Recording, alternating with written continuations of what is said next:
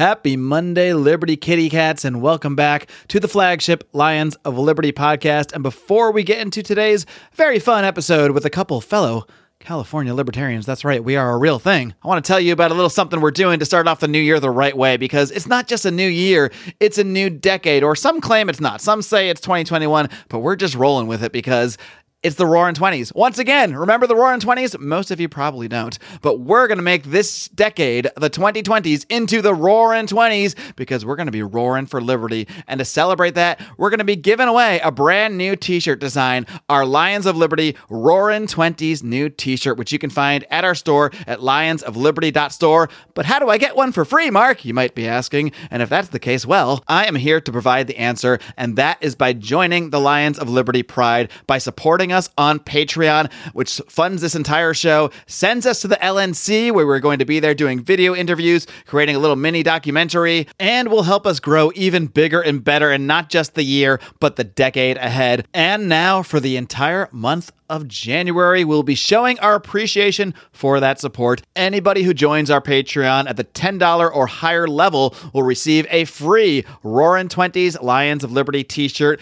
And anybody who joins at $5 will receive 30% off one of those very same t-shirts that is essentially giving you one at cost. So please do head over to patreon.com slash Lions of Liberty. Consider supporting the show and let's start this decade. Let's start the roaring 20s with a roar for liberty. Lions of Liberty podcast. Here's your host, your guide, your shining beacon of liberty, Marc Clair.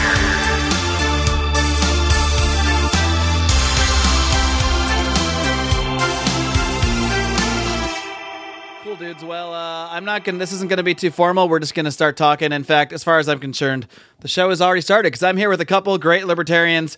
Starting with this guy, I can't even believe this right now. I cannot even believe that this guy has been on Brian McWilliams' show, Electric Liberty Land, two times, and this is his first time on the flagship Lions of Liberty podcast. Now, I have no one to blame but myself because this is the first time I invited you as well. Uh, it is my good friend Michael Boldin. Not good friend. He's he's just uh, an acquaintance. Michael Boldin of the Tenth Amendment Center. What's up, Dude, I've been on the show.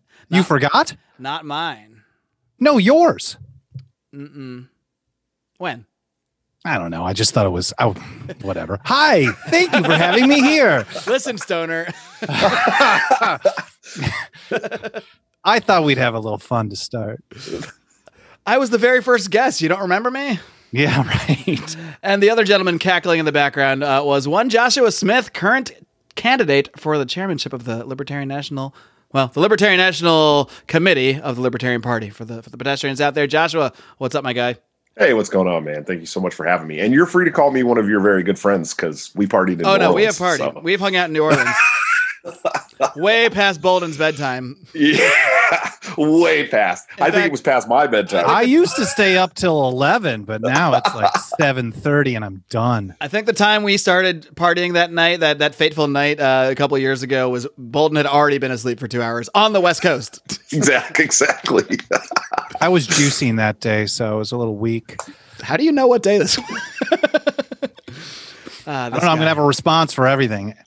Well, this is really going to be a casual episode. Uh, I wanted to bring a couple Really? of a couple of you guys, no, just you two guys, on to uh, have a little segment uh, that I, I often call libertarians in living rooms drinking liquor. I am drinking wine. I believe Josh has a what, a cherry coke, Cherry Coke, man. Yeah, absolutely. and Boldin. I don't know. He I don't know if he's allowed to tell. He's got a, he's holding up a pen of some kind. I don't know what's in it. I'm not going to ask unless you want to tell us. Nah, it's all right. It's a ten to one CBD to THC dosist pen. Hey, this guy. Do you have a do you have a link, a, a discount code people can get Uh, that pen for? coupon code LOL. coupon code bold. Since we're throwing out our our affiliate links, you know, I'm just, Hey, throw it out. But don't. Well, no, I have. We have our own LP link, so it's kind of that's a fair, little bit of a fair. conflict. No, I was talking about for North Spokane. Yeah, throw it out. Actually, we have one of those too. I just, I just haven't. I haven't you guys uh, have one? I Do just haven't started promoting it. We just got it From set up Pickens? the- yeah, we just got it set up the other week. Nice. Well, mine's Smith 2020. You can use it. It's okay. It'll be yeah. your payment for coming on the show because there's no other. There's no other payment. You think I get paid for anything that I do besides no, my job? no. That's why I question your sanity. At least Yeah. Boldin's getting paid for this, Exactly. not for the show, but Wait a minute, you're getting paid? this episode. Yeah, yeah. It's a fifteen hundred dollar deposit. the, spread out over the next 30 years. I had to pay Mark to come on here. It's pay to play. Pay to play over here. This is the future libertarians want. You pay to come on podcast. I can't wait until this future comes up. Uh, but I, I don't want to say it's a, a good thing because it's not a good thing because I had no plan for this show uh, because I'm a professional. Uh, but there happens to be some news this week that I think really does relate to, well, the work all of us are doing, really. Um, it's the reason I became so passionate about talking about this stuff in the first place, and that is the war issue. And this is a week where there's been a lot in the news regarding this stuff.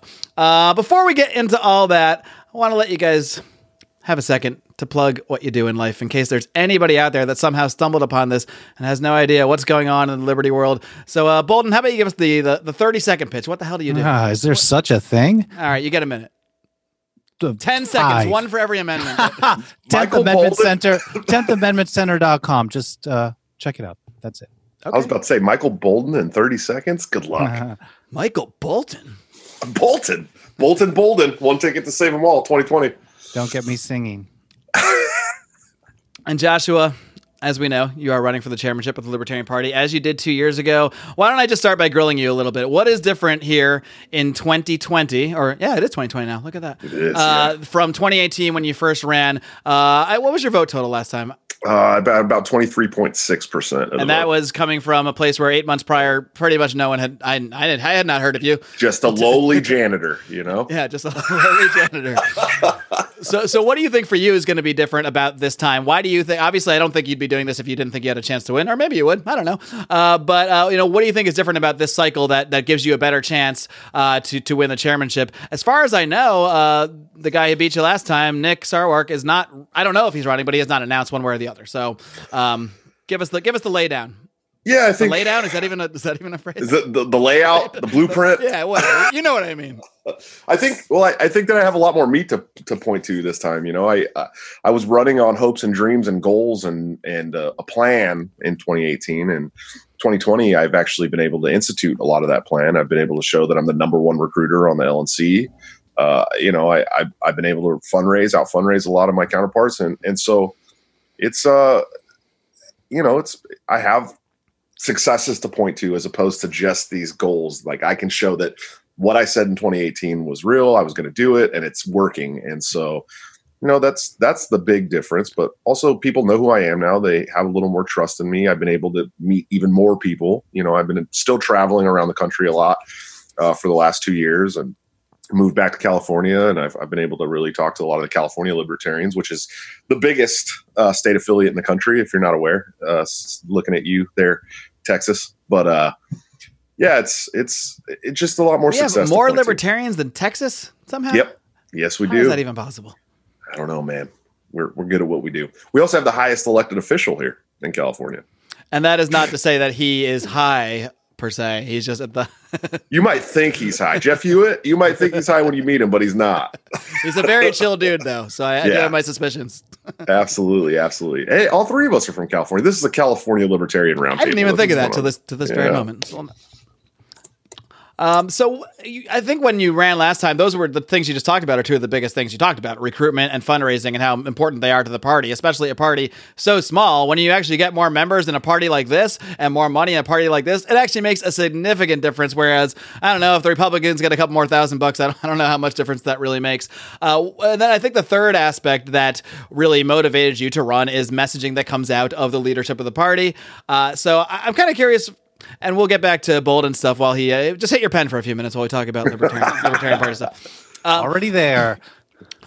What do you think should be the role of the chairman when it comes to messaging for the party? There's an interesting article I actually read like uh, maybe like a month or two ago by a fellow named Dan Johnson. I'm sure you guys are familiar with with this character, and um, he's been on the show several times. And he, he kind of wrote a really interesting piece talking about how the chairmanship of a party, whatever it may be, whether the libertarian or not, it really should be the business aspect, the the meetings, if you will, uh, the organization, the fundraising, yada yada yada. And then other political parties have more of like a party leader, and like I, like Tim Moen in, in Canada for the, the Canadian Libertarian Party, um, he's more of the leader. He's the messenger. He's the uh, the person who's putting out like really really best, best leading by example with um as, as far as messaging and, and talking about the issues and that sort of thing goes. So i'm just curious your thoughts on that that divide and how uh, like is your run do you think your run is more focused on that, that business side or more focused on that messaging side? Or obviously there, there's a mix of the two there.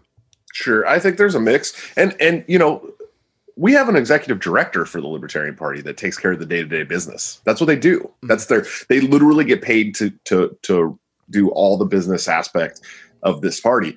So I, I would disagree that the chairman's only there to do the business side of things. I think the chairman is always going to be looked at as a figurehead um, for the party, and and I I I agree in a sense that the candidates are our biggest mouthpieces around the country. They're the ones who go out into their communities, make a difference, talk to people, uh, try to get policy, policy instituted in their communities that's going to enrich the lives of their constituency. But but when Nick makes a post, people understand that he's the chair of the party, and so messaging has to be on point. And and you know, for me, I, I just want to lay out some solid messaging goals and say, hey, this is the stuff that I'm going to stick to. And and uh, you know, it's the stuff that I've seen work over the last several years as far as libertarian ideals go, especially the anti-war message, which I'm sure we'll get into a lot here.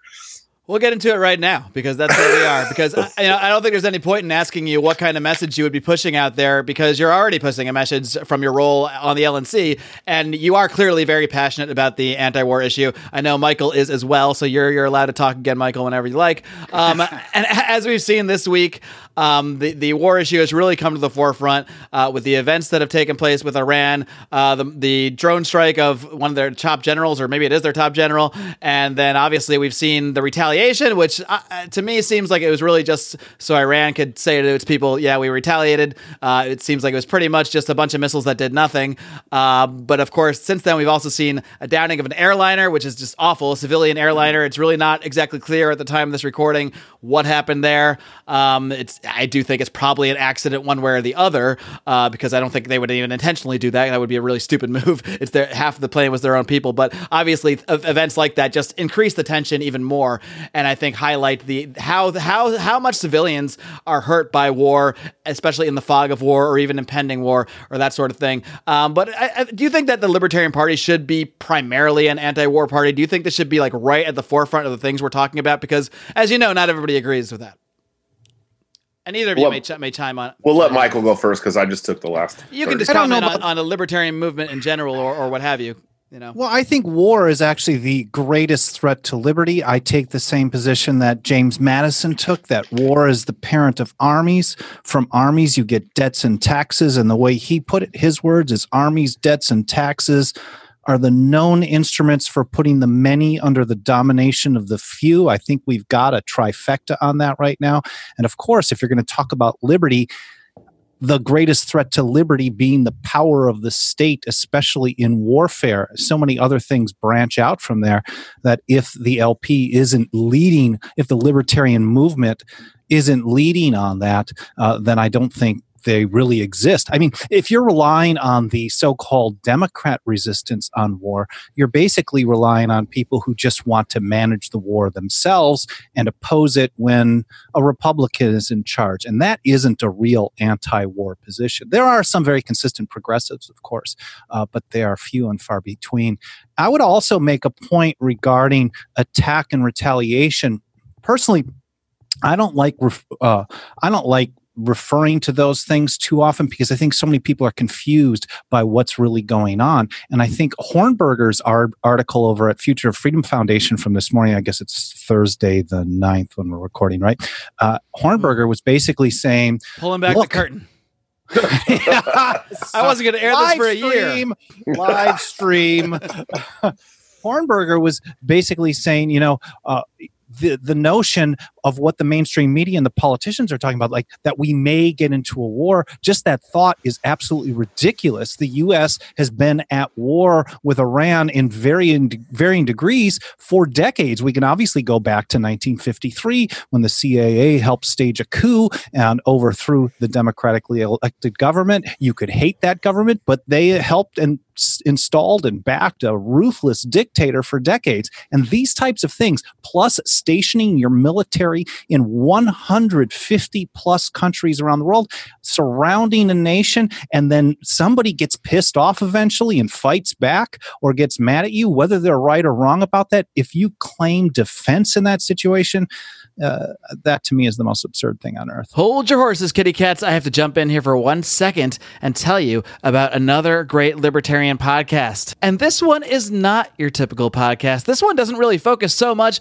on the ideas of liberty, but on music. And who doesn't love music in some form or another? I, I guess some people don't, but who really wants to know those people anyway? Let's be honest. Anyway, the show is aptly titled Sounds Like Liberty. Sounds Like Liberty is hosted by Liberty's favorite nerdy husband husband, Nick Pacone, and his wife, Lizzie. They speak to guests every single week to find out who has the best music taste here in Ancapistan. And uh, the Lions of Liberty have actually been on the show, at least a good number of us. Myself, uh, Brian McWilliams, and Howie Snowden have all been on Sounds Like Liberty. We're still waiting for the John Odermatt episode, uh, but uh, we're not actually sure if John listens to music because we already know he doesn't watch movies. So here's what I want you to do. I want you to go ahead and go on over to ancapmusic.com and check out Sounds Like Liberty or just search Sounds Like Liberty on your favorite podcatcher. That's all I do. I, I stick completely to the podcatchers, but Sounds Like Liberty is an excellent show and really does a great job of merging culture, music, and liberty together. I highly recommend this program.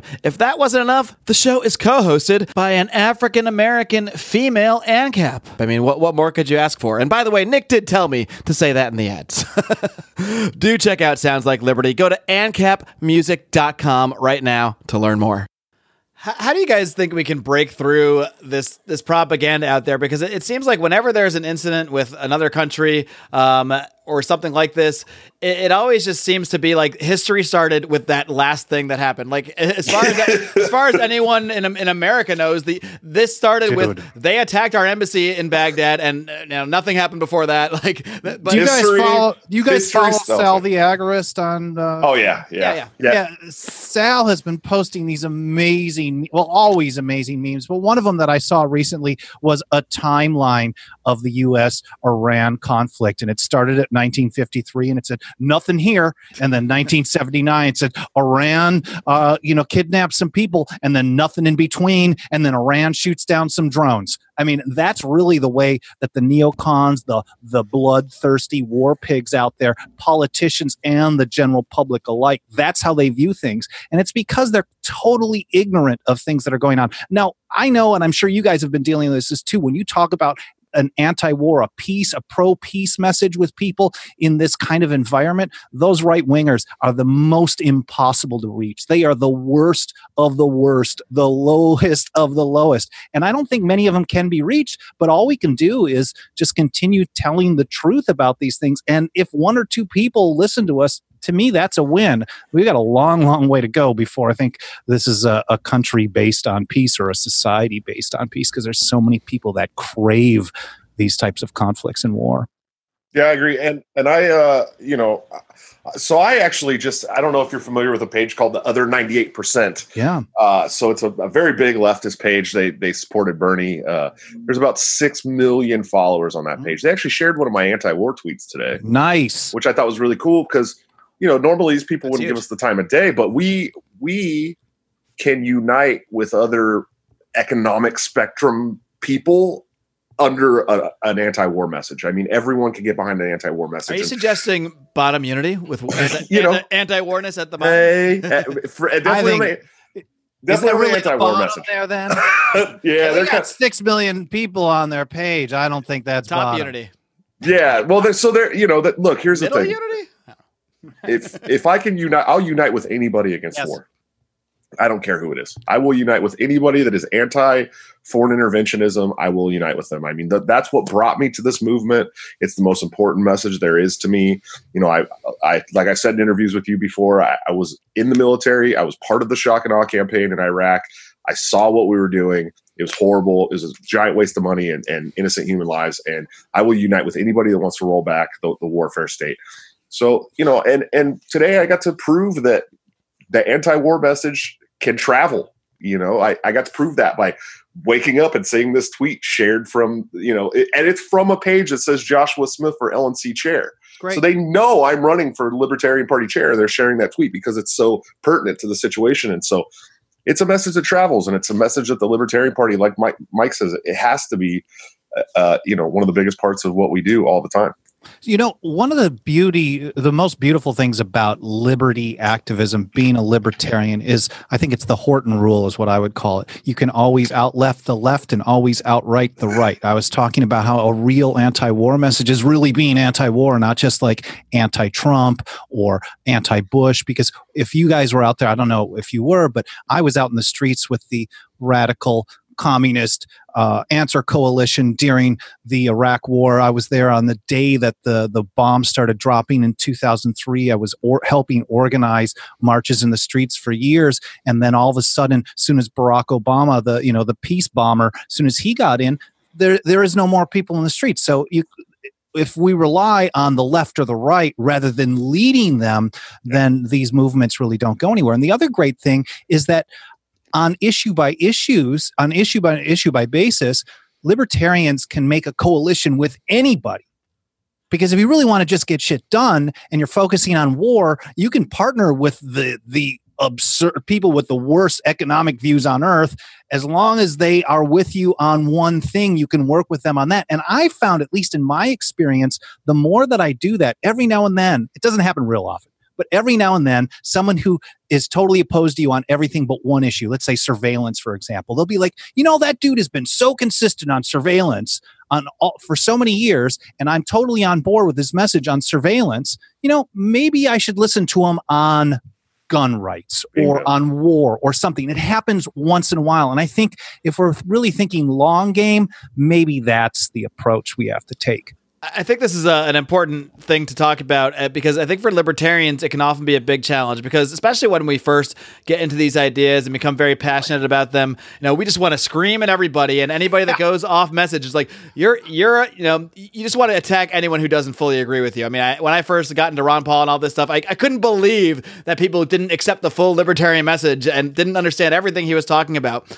Um, but I, I think especially within the Libertarian Party, in many ways it makes sense to be. Uh, to have purists of a sort, to Uh-huh. to have people that are there trying to make sure the message is exactly right, depending on the context. So within the Libertarian Party, a party who's supposed to be the forebearer of the libertarian message of the ideas of liberty in the United States politically, that makes sense to try to get your leadership to be as libertarian as possible. But then when we're talking about pol- politics in general. I mean, you're not going to convince the entire United States to be fully libertarian. If you're if you're going to wait for that to be able to make some progress on something, you're going to have a long, long Good wait. call. Good But- call, but man. What we can always do, like like you both have been saying, is that we can always find the issues where not only do we agree with them, we're way better than they are. We're Yeah, we're always way better. and you know, one other thing, and I, you know, I totally agree with you on wanting leadership in the movement, in the the party together to be pure libertarian. But you can be pure libertarian on just one issue. Like you can go to a gun rights supporter and be like, yeah, you know, I'm not really, you know, I get what you're doing with this whole constitutional carry thing, but you know, the the idea that the Second Amendment is your gun permit is wrong. I disagree with any government permission on the right to keep and bear arms, but let's find a way to work together to move things forward. And then on the war, you can uh, work like what Joshua, what you're doing. Like, dude, you're you're connecting with the left on this issue, building trust. They're they're willing to share your information. So you just keep doing that. But good leaders will partner with different people on different issues. Yeah, absolutely. And I, I think it works for me because a lot of people are really dumb and I'm kind of dumb. So it's really easy. It's really easy for me to like connect with these kind of people. You know what I mean? J- I don't Smith know. for I can see it now. Smith for LNC chair. I'm kind of dumb, it's but I try. No. I could literally have an ad out in about 15 minutes. I, I, I think I'll that's give why you I your first ad people. on Lions you know? Liberty for free if that's if no, that's, no, I'm, I'm that's- being serious though. Like, you know, there's so many people in this movement that are so intelligent. I mean, Yeah. intelligent beyond what most Almost people can comprehend. Yeah, most most people can't comprehend what we're talking about. Yeah. you know, and and I'm I'm that blue collar uh, hashtag janitor life guy. You know what I mean? That's like I've been there. I've been where you're at. But I understand these principles, and let me show you how they can enrich Do you your life. do you tell why I've done people- so well. Do you want to tell people where the janitor joke comes from? Since you're gonna probably probably Yeah. make it like ten times. Who made who? Who was it? I Oh, don't I even know who it was. It's this Oh, Hurd- it was- I was- this herd character. Mark was- Hurd called me a janitor online, and I just thought it was funny, so I monetized my hater and uh, made a bunch of money that day off him. So rock and roll. no big deal. It was good. We made some Toxic Avenger memes, which was great. but uh, no, it's, true, man. I'm I'm just a blue collar guy, uh, you know, from from the Bay Area that um, I, I can connect with people, and I, I think that's why I've been able to inspire so many people to to join up and, and get involved and um, start You know, but- these issues. this this idea of being dumb i know we're like having a laugh at it but being able to communicate in a way that resonates with people is incredibly important Well, look at Trump. I- Trump speaks Trump- on a third yes, grade dude. level, and he, he think- resonates yes. with a lot of people. i think he is an evil monster but he is a brilliant marketer he knows how to push people's buttons and he Mm-hmm. knows how to connect with people where they are He knows The- how to piss off the people he wants to piss off and Of have them overreact. And he knows how to inspire or whatever the people that he's trying to. Monetize your haters. the He late great. Harry Browne, who's probably my intellectual inspiration, had this book Liberty A to Z. I haven't read it for a while, but it was sound bites that you can use to advance liberty right I've now. I was just never- looking at I've read a Yeah, couple of his books, and I've never. I don't think I've even heard of. I them. just I just pulled it up on Amazon. I'm It's check it out right it's a. Kindle book, six bucks, but it's 872 libertarian sound bites you can use right now. I'm sure some of it's dated, but there's going to be you. I think reading through the way Harry communicated. We used to always talk about when the Ron Paul thing first started. Man, if just bought it Ron live. if Ron could you know like communicate ron's a great communicator but harry browne was an incredible communicator uh, and he was the lp presidential candidate in 96 and 2000 i believe uh, Yep, but both. this is i can't recommend his book on this enough it's just easy peasy reading and even if the stuff is dated i think it'll give you ideas on ways to connect with people In fact, he beat Jacob Hornberger for the nomination. did he yeah. oh that's right there's all the conflict between those yeah, two some kind of controversy. The funny thing about that controversy that's going on is I actually reached out to Perry Willis personally, okay who, who was the campaign manager for Harry Browne. uh, jim babka too right Yeah, I think Jim Babka was involved with it as well. But I, I, I reached out directly to Perry Willis because he was the one named in all the drama. And oh, okay I said, Perry, tell me what's going on, man. I just want to know, you know, personally, man to man, what you know, what happened. He's like, look, I am not going to let old, decades old nice get get yeah come between. He said he said he has no doubt that Jacob Hornberger is a great uh, voice for the movement, and he he doesn't think that any of that will affect his work for the party. And he's been a a staunch, uh, you know, messenger for the party for for for the movement for for decades. And so he Yeah. he's he Jacob's doesn't seem to care about it. Yeah, Jacob is awesome. Harry Browne to me was my god in this movement. sure. But but I love Jacob. It's really the same messaging. And you know, I didn't even realize that there was that conflict. And when I had first met uh, Jacob, I'm like, man, you're the best at this since Harry Browne. Like that's the- literally Did he get my really awkward first. then? Like, No, no, he's no, like, he's cool about it. I know, I'm just like he was so nice. It but does go to show that you know libertarian infighting is nothing new. Okay, this is It's been going off since the beginning of libertarianism. exactly, exactly. Of course, you have the Cato versus the Rothbard infighting that's been going since day one, at least in party politics. Well, it does speak to something else we can get into, which is, is generally just like how liberty should be marketed, how how we market these ideas. I think one way is what we already talked about, where you're just really consistent on important issues to the point that people that that have those issues in other areas of politics that that's important to them, you're the best one on that issue. Can you really you can really resonate with those people? Some cynical people would say, well, well, that's great. They'll like you on on the anti-war stuff, but then whatever, they're going to go be communists or, or something like that. Um, and and and there are those that would argue, well, we need to have a little bit of a smoother message. We need to ease people into liberty. We but you're not you're not you're not lessening the message when you do that i think that's really the key. I mean some people might approach that in a let's talk to them in their language which means going soft on the message. And i think it really is you go hardcore on the message but you don't overwhelm people with everything. Like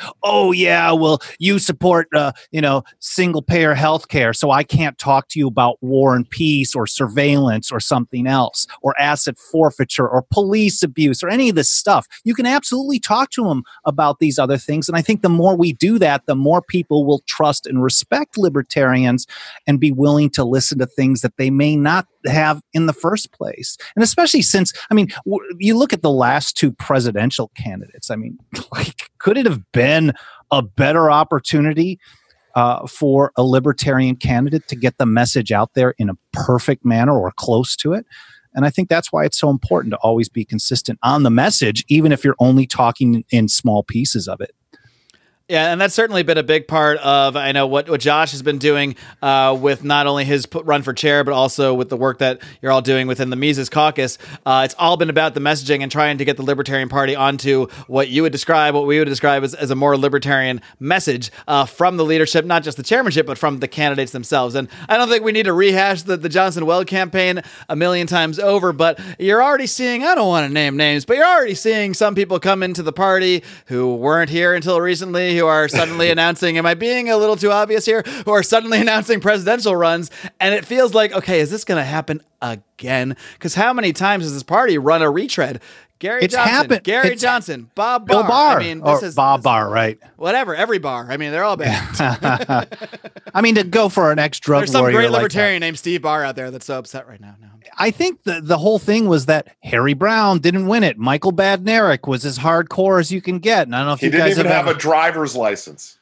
Badnarik is a great dude. He's He- awesome. every He was time my I first my first presidential actually not my first presidential vote i did vote for bush in 2000 when i was a dumb 20 20 year old but he was my first time i voted libertarian party and i knew i really knew nothing about libertarianism at the time i was just becoming very anti-war in general and i obviously but that took bush off the table and like i could just see through the propaganda that kerry was the fakest anti-war guy that i mean he wasn't even Oh, trying right. he was he was like well i think we should have gone to iraq like 80% less with less force like what do you even tell like this is not that's the same message we're hearing today, really, or somebody else should be it in was charge it. It's a conversation of degrees or a slight Yes. shift in strategy. It wasn't this is fucking wrong and evil Yeah. and needs to stop now. And that's when I just said, okay, well, at least these libertarian guys, I don't know, I, uh, they're not those guys, and it, and I kind of know a little bit about it now. I've I've heard of this Ron Paul guy, so I'll just click that box. Of course, I've It's it's a few more very it's very crazy. It's it's it, very interesting, and and I think something that a lot of people don't understand, even in the movement, that when you saw somebody who wasn't these two people, you kind of gravitated towards that, and that's why I've been so vehement in the fact that we need to not act like the two old parties. We can't act like the two old parties because there's already the two old parties, and if we act like them, those people aren't going to come over here. They're already they already have these successful parties they can be a part of, and the 61% of the population that didn't vote in 2016 aren't voting because they hate those two parties. So it's like it's really a, a double edged sword trying to act like the two old parties, and so I think that's that's a great testament to that.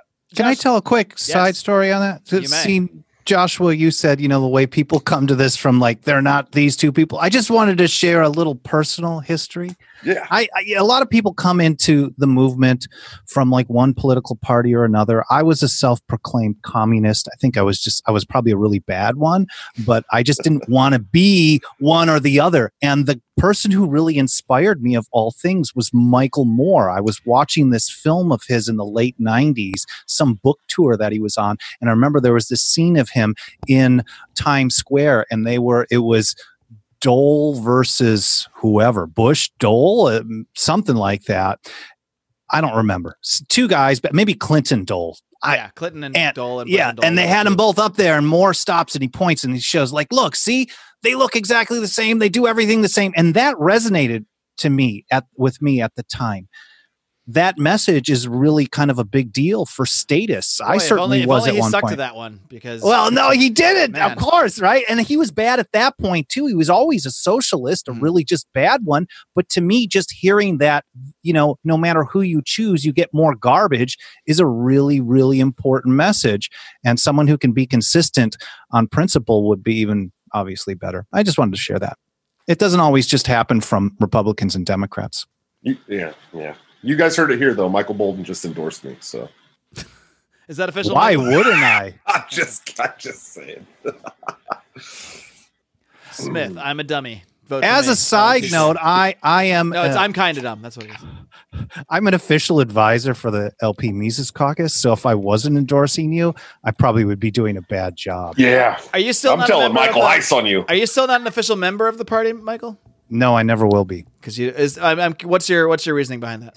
Well, my work with the 10th Amendment Center really requires me to be nonpartisan. I think I it's gotcha. pretty obvious where my uh, my goals lie with everyone. But if I were to show up and have a conversation with a Democrat or a Republican about a policy proposal I wanted them to push, uh, my assumption after doing this, you know, for well over a decade is I'm not going to be able to get through as many doors if I'm affiliated with the party. That Sure. makes sense. And your work, we, we can't have you do anything detrimental to your work, Michael Bolton. Instead, It's how I'm rich, right? Yeah. no, I mean the work that That's how you you do got that that fancy helps studio and people. that fancy pen. and all those fancy meals that you always post on your Facebook. You have actually done something impressive though, Michael, and that is you have made Liberty your full time job. This is the dream, the dream of many out there. Uh, Yeah. What what what advice would you have to those to anybody out there that is so passionate about liberty? right? What's that? Kind of uh, entrepreneurial advice. Entrepreneurial advice, yes. Because no, I one- no one's going to pay some dummy like me to just come here and talk about. It. Actually, people you don't paid. have to go through my funnel landing page to get this. you don't have to get a you know three free videos and then you just click through for ninety nine ninety nine. I'll give you the rest of the series. He's None of- looking at you, Tom Woods. I was just gonna say, is this a subtle dig at Tom? Because because I've done a few of those of his, and that sounds like the same process. Of, well, no, no. minute. This is this is just funnel marketing, landing page marketing one on one. Everybody does that. Who does? My advice: if you want to make a living at advocating for liberty, like I have, uh, maybe maybe better than I do. That's great. I would love that. definitely better than you do should be the goal. Yeah, yeah, yeah. My advice is to not set out with that as your goal.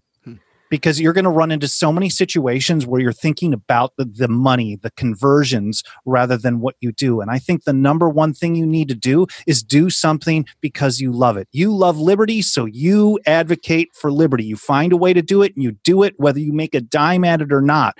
And then if you do, then your passion is fully behind it and it'll allow you to get through those times that are so difficult that you get pneumonia because you're working so hard for so long or you have to deal with the, some of the most horrible media people on the face of the globe uh, you'll be able to get through those things because you love what you do and you're not just doing it just to earn a living that's my personal Mike. Mike literally just explained how I'm living my life right now. Well i mean especially this kind of work you're basically we're talking about we're, talking about advocating for principles that a lot of people will hate us for right Right. and we are as right as we can be as often as we can be and you're going to get the vitriol of all kinds of people family friends neighbors i mean i definitely got laughed at and attacked a lot more from people that i hang out with here locally in la when uh, obama was in office but certainly a lot of those same people soon as trump uh, was inaugurated i started getting phone calls and texts like hey boldin you know that uh, political stuff you've been talking about. But you know i mean you def- definitely have to go through a lot of crap with a lot of people when you are working for liberty. And again my number one piece of advice is don't try to make a business out of it. Just do it because you love it. And i think you'll have a greater chance of making a business out of it.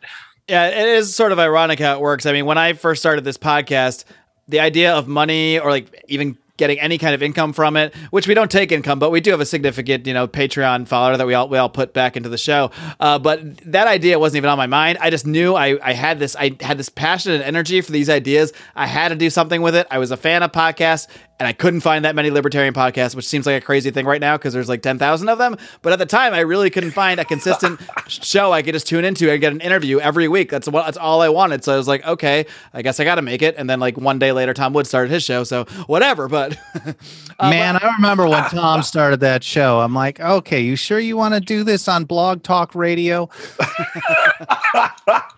W- Side note, is it weird if, like, I'm actually interested on a personal level between you two guys?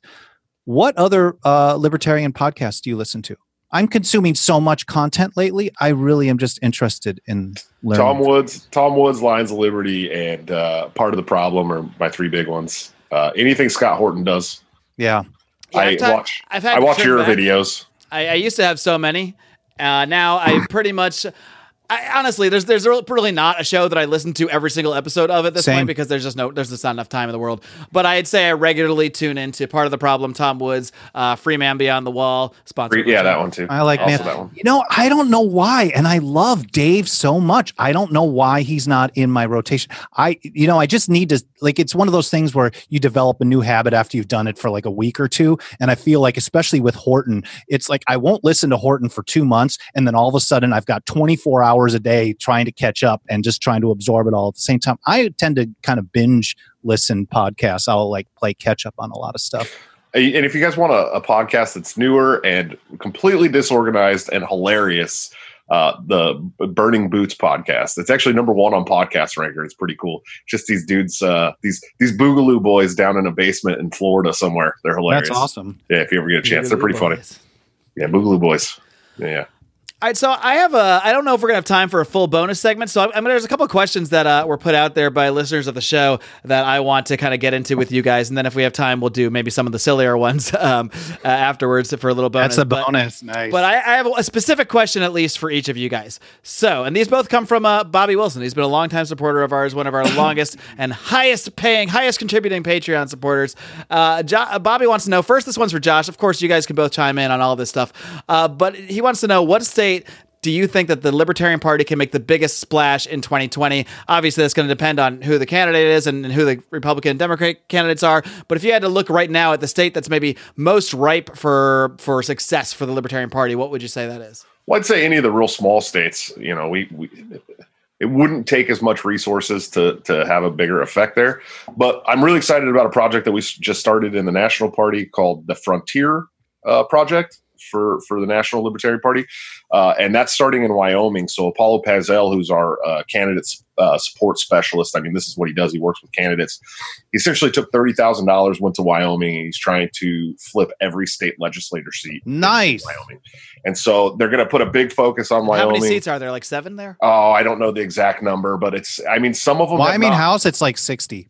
Yeah, and some of them have not been uh challenged for decades. You know what I mean? And so it's it's. Are they running as L's or? Yeah, they're running as libertarian. Because I mean, there's like the win at the door, Young Americans for Liberty. They've been doing that, and they've got a few dozen people that they've got, maybe 50 or so on the state. Like, obviously, 10th Amendment Center dude loves this strategy because I don't think there really is any chance other than messaging to change anything in Washington, D.C., but there can be impact that can happen on a state, local level. Are you gonna So- are you gonna drop it? My favorite word, nullify. You can say it. You just did. All right. all right. I'm sorry, I can't say that. That you're racist. So, um, Wait, is that a real thing? Do people associate that word with racism? seriously, no, you didn't know that. Oh, you Have mean you the seen whole, my- the whole zombie? Uh, the you whole, have yeah. not seen my Southern Poverty Law Center Oh, profile I, oh, I, page. I, cer- I certainly have. I Okay, certainly well, that's- no. Can we talk about? Can we I- talk about I this? read it every morning. It's so hilarious. can we talk? Wait, I want to talk about this because knowing that that that knowing Michael Boldin personally, and then knowing that he's also designated as like this white supremacist on SPLC is the funniest thing to me. I can't handle it because he's like Well, the nicest. Ironically, he hates white people. That's the that's the weird thing. I am racist. Yes, white people are evil. They were right about the racism. They just had it He's all like the nicest, like most down to earth, like What just was It is the, uh, funny. person. I don't get it. no one who would meet me in person would ever think I am from the radical right. Now, Southern Poverty Law Center, they have their list. They put hundreds of groups and people on there, but this is a special list that I'm on. I am one of the 30 leaders of the radical, the new radical right, the 30 dangerous leaders. Like, obviously they didn't hang out with me at all because that would be i mean but it's cool you know i have had some we'll just say some issues with travel since that happened but this has been about eight years now Wait for real? Like like what? Like flying or what? yeah Can you can you detail this? no we're not gonna really uh, well, you've really you've really intrigued me now. Like, Uh, are, the- SPLC sends this specific report out to all law enforcement agencies. So uh, maybe not all, but major ones and federal for sure. What So- a bunch of snitches. So, I mean, at first I was a little stressed out about it, but you know, between that and Rachel Maddow did a 14 minute segment on my organization a few years ago. I remember I wrote an article in Ooh, response. can I, MSN where can I watch that? Can I find that? I'm sure it's on YouTube someplace. I would think I haven't looked at it in years, but Some help you are. Now I got to search YouTube. For You're right. to say Tonight. Uh, it's called Confederates in the Attic. Was the segment uh, on I'll Matt? try to Oz link show. to it if I Maybe can it was find it. ten minutes, something like that. So I wrote an article in response. I sent it to MSNBC. I don't know why they didn't get back to me, uh, but instead I decided to. I mean, uh, you know, I don't know why Rach doesn't call, but so I sent the article over to Lew Rockwell, and he was kind enough to publish the article. At, Shocking. uh, at Lew Rockwell. that neo Confederate Luke. He doesn't Luke run Rockwell. all my stuff, but he Lew has always been really, really good. to me. No, yeah, And- absolutely. and um, he wrote back just this short. I found it. I- I'll link it in today's show notes. I found, nice, I nice. actually I, got found it by I found it through the show notes page of your interview with Thaddeus Russell. Oh no way! Someone that's else awesome. did the work for me already. That's awesome. So I Lew sends this little note back and he says, you know, the pin the, I know the pin hurts. I'm trying to think of my best Lew Rockwell voice. I know the pin hurts, Michael, but it's a badge of honor. But certainly, you know, at first I was like, God damn it, you know, like why am I getting attacked like this? I'm a good guy. But you know, Lew made it made sense. You know, they don't attack you for this kind of stuff unless you're doing something right. And this isn't just to necessarily talk about myself, but the more that people hate us for advancing liberty, in a way it's better. But certainly at the same time, we don't want to make everybody hate us, like I know some people have a tendency to do. Well, if you're Uh, not being effective, no one's going to bother hating you because no one's going to have heard of you. That's Right, how good I felt. I, that's exactly how I felt last year, Michael. You know, I, I, I just the the hate and vitriol that was sling, you know, slung. Are you getting day. it as much in this No. uh, in this chair race? I feel like some people, and I a lot of times I'm a lurker in some of these libertarian groups and comment sections and stuff like that. I like reading a lot of it, and I've noticed that there has been a number. I've seen a bunch of times, not just one or two, but a bunch of times, people saying, you know. I didn't really like Joshua, and I definitely wasn't on his side, or I was skeptical. But you know, I see him doing the work now for a couple of years, and he's earning my respect. Whether I'll vote for him or not is another story. Sure. But to me, that is a huge. You're making inroad by by being honest and by being consistent and just busting your ass, and that's got to be a big I part mean, of it. when you're bringing Yeah, humans nice. and money into the party, who can really argue with you? well, that, that that was the thing last year. Are year. you really know, number I, one? I'm the number one recruiter Other than on the Woods, L- right? on the- well, I'm the number one recruiter on the L and C. I think I'm number two in all of the LP under Woods. Yeah, That's Woods is awesome. definitely far by far number one. And then the, I I know that Lions of Liberty's up there. Your guys' affiliate's doing really well. Um, I don't know the LP.org slash. Lions of Liberty.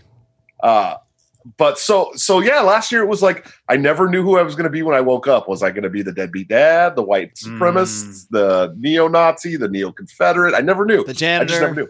Yeah, the janitor. Uh, God, there's so many going around. Uh, the hardcore alcoholic that doesn't drink on the weekdays. The, the one Uh, shit drinking cherry coke for the show. Yeah, Yeah, yeah, that that this guy. guy's really uh, hardcore. Uh, and there There's was a, mezcal in there. yeah, there was a there was a rumor going around that I had seven hundred dollar bar tabs at every state convention I went to. It's like I it was wish I could afford those bars. Yeah, dude, really? I wish I could afford seven hundred dollar bar tabs. That would be great. No, but it was. I knew I, it's exactly how it was. It was like I was being effective. I stepped on the scene.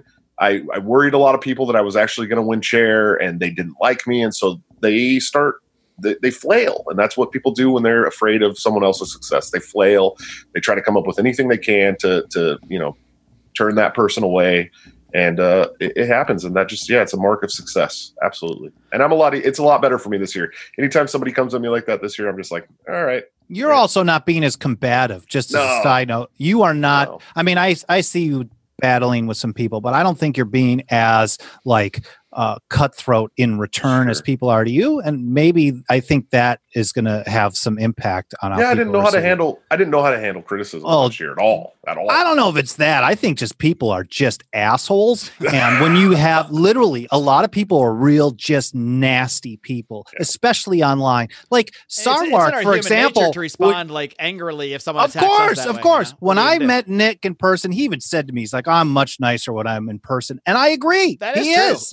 he's a, he's a he really, nice really guy in person. is. I can hang out with him, you know, but that doesn't mean I agree with his approach on stuff. I mean, but the point is, I think Joshua's all I'm saying is you're really making a lot of headway. Whether you are feeling that as much yourself, I just wanted to give you a third party kind of feedback. well i appreciate it we can continue with these um you know these nice kind of words Compliments. Michael yeah absolutely I do want to ask. Uh, I have one more question for Michael from Bobby. Uh, he wants to know what is the biggest win for the Tenth Amendment in the last year, and then depending on your answer, I have something else I want to ask you about. But we'll see what you say. in the past year. Man, Man, there's nothing. been- We, they, we have done nothing at all. This has been terrible. Well, it's hard. We're in the middle of putting together our annual State of the Nullification Movement report for 2019.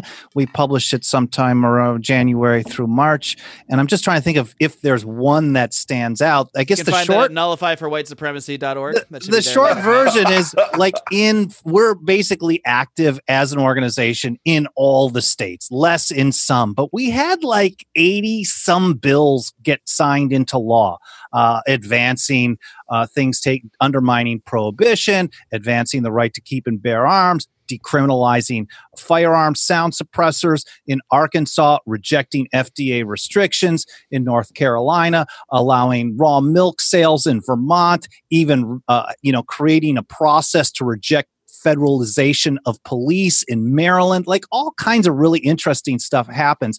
A lot of it, I think, is kind of just small pieces of the puzzle. And I would say if we're going to talk about like one big thing, is 10 years ago, 12 years ago, when we started doing this, the number was zero. So we're really making some inroads on uh, ish, an issue by issue basis, like we were talking about a little bit before. One thing I'm kind of curious about, and this isn't necessarily all about federal nullification, uh, but I, I, it, can, it certainly can turn into that uh, depending on how things go out, is the situation in Virginia where that Oh, state man. legislator, uh, they haven't officially passed these laws yet, but they're threatening to and are about to pass uh, these laws that are very, very restrictive on gun ownership. And in response, many, many counties and states in Virginia have sort of declared themselves sanctuary cities for the Second Yeah. Amendment and formed militias. And it's we don't have time to go into the whole thing now. It's been talked about in several episodes uh, on Felony Friday and Electric Liberty Land. All, all of our shows here have discussed this in some way, shape, or form. But I'm curious if that if you see that as being a strategy that can be effective against future or even current federal gun laws. Is that something I've- that can actually work? Well, they're actually doing it totally wrong. Yeah. Um, well, maybe put we it to- listen for some advice then now. Well, I've been trying real hard. The only ones who seem to be listening is Gun Owners of America. I've had some uh, conversation with them over the years. Mind you, I've been advocating for gun rights sanctuaries since about 2009 when I spoke at the 25th Annual Gun Rights Policy Conference, which was held in San Francisco, basically recommending, at least at that time, that uh, gun rights owners follow the strategy of the pot advocates, uh, noticing that in so many states at the time that uh, marijuana was still illegal on a federal level, that if you wanted to defy them, you're going to have to disobey them. Uh, I didn't use the term sanctuary for a few years, but certainly have been advocating that for a long time. But what's going on in Virginia, although there are about 95 to 100 localities that are claiming to be Second Amendment sanctuaries, which I think is a bad term for many reasons. Uh, if you want to know, we can talk about that. But there are 95 to 100 that are claiming that, and the number that are actually Second Amendment sanctuaries are zero. Not one single one has done anything to protect the right to keep and bear arms. I personally believe that most of the people that are actually doing this, not the grassroots, who I think many are being misled some are not, but the polit- the politicians, the elected sheriffs in most of these places are just politically grandstanding. They're setting up a situation where they can get a, a court case at best. I wrote an article for the Mises Institute uh, maybe a couple of months ago that was called Second Amendment Sanctuaries Rhetoric versus Reality that I think explains in a little bit of detail what's going on, not just in Virginia, but in various states where they're trying to implement these sanctuaries. Really, this is we're talking about some kind of nullification really if you really want to do something. And the short version is the strategies that we have been advocating for people to use for a long time regarding the federal government a lot of people uh, are trying to use those same strategies against the state government. But in law the relationship of a state to the federal government is different than a city to a state and it doesn't actually work. So they're going to have a real hard time. What it's going to get down to is that people are going to literally the only way they're going to pull this off they're going to literally have to refuse to comply with the law. Like the new york safe act the last time i saw a statistic i think was 2016 there was about a 4% compliance rate. I'm sure it's higher now but you really have to have a non-compliance in large numbers to be able to do this. They're not just going to be able to pass resolutions. The resolutions that they're passing in Virginia and everywhere else, they are non binding political statements. They have no effective law. I've actually compared them, and you can see in that Mises article, if you link it, uh, the Mises article, I compare uh, a If you send it to me, sanctuary. I'll link it. I will. A sanctuary city like the San Francisco City and County of Refuge Ordinance that was passed in the late 80s, the San Francisco Sanctuary City Law. If you compare that with a resolution passed in Virginia, the differences are very stark. One does something, the other one does nothing. Yeah, uh, resolutions have no teeth. There's literally, literally, They do nothing. yeah. I mean, you Oh, can be important if you can. So I think there is potential. I don't want to like totally poo poo on it. I just don't like politicians, obviously. I think resolutions can be very important. Mind you, my organization promotes the Kentucky and Virginia resolutions of 1798 as two of the most important documents in American history. And those Sure. are non binding resolutions that just talk about the principles of nullification. So non binding political statement resolutions are very important when used in an honest way. If they were being advertised as we're, we want to take a stand instead of making the claim that they're sanctuaries, confusing people into thinking that they're like immigration sanctuary cities when they're not, I think they can be very effective. But if the general public is being misled, and I think in many ways they are, then when they have to do something else, I think a lot of people are going to be like, well, I thought you already declared this was a Second Amendment sanctuary. right, right. Right, right. we have to pass something else. I got to disobey the law. What are you talking about? It's going to create a lot of problems. There's no legal change from from these resolutions. Nothing. Nothing. Right. Which can lead to a tricky situation if the public thinks otherwise. Yep. Very tricky. All right. Well, Boldin, I know you only need to promote 10th Amendment Center.org. Is it .org? .com? All Dot com. Dot com. Dot com. See, I can't Spelled even get it out. right. Yeah, I'm professional. Uh, and uh, Josh, uh, so before we let you go, Josh, I want to let you give, uh, of course, your final final pitch. Uh, we won't be your final pitch because I'll, I'll host some debates uh, as we get a little closer to deb- to convention. But final pitch on why anybody listening should look into your campaign for LNC chair, or if they're not even involved in the party, why they should be, except for Boldin, who has reasons that he stated previously. Well, I, I I think we've given plenty of reasons why you should be involved with the party. It's the one party since its inception in the 1970s that has stayed principled on things like the anti-war and self-defense and uh, you know the the right to marry and I, just I mean all of these principles they've stayed pretty much the same in this party since 1971. So it's a good party to be a part of if you want a party that's not the two old parties. That's not a party that's going to you know twist and turn and and and leave you thinking, what the hell did I just become a part of? You know, so uh, you may have to deal with a little bit of libertarian infighting, but that's all right. we we all do. We all do. Uh, and I- I mean, as far as delegates that want to vote for me, I just I just really hope that you guys will see that I put in the work and and I I have shown that what I talked about in 2018 works, and uh, I would like to the opportunity to do that on a grander scale. So Well, gentlemen, it's been an absolute pleasure having both of you guys here today. Bonus segment. Bonus. Oh, segment. I am down. I know Josh might have to go. I, I've got some. I think he's I've got like 10 questions. minutes. Maybe we can at least. How about this? We'll sign off right now. We'll sign off the main show, and then we'll start a bonus segment for as long as Josh can stay on, and then we'll see. Because I, I don't want to be one on one Boldin. That sounds that sounds really No, scary. that's yeah, it's gonna get all weird. All right, guys. Thank you guys so much for joining me today. It's Thank been an you. awesome time. Until next time, my friends. Live long and live free.